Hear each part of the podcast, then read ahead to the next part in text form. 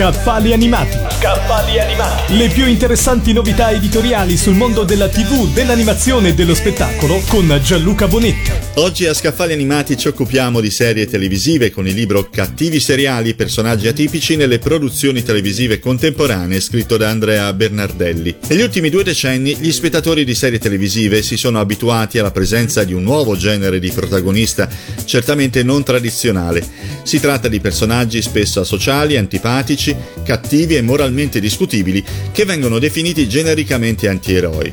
Ma perché ci appassioniamo alle vicende di Tony Soprano, di Dexter Morgan, di Walter White o di Ciro Di Marzio? Attraverso quali meccanismi gli sceneggiatori ci portano ad accettare e spesso a giustificare le loro azioni criminali o comunque eticamente scorrette? Una questione la cui risposta coinvolge le relazioni tra etica e estetica, tra narratologia e semiotica, tra teoria cognitiva dei media e studi sulla televisione.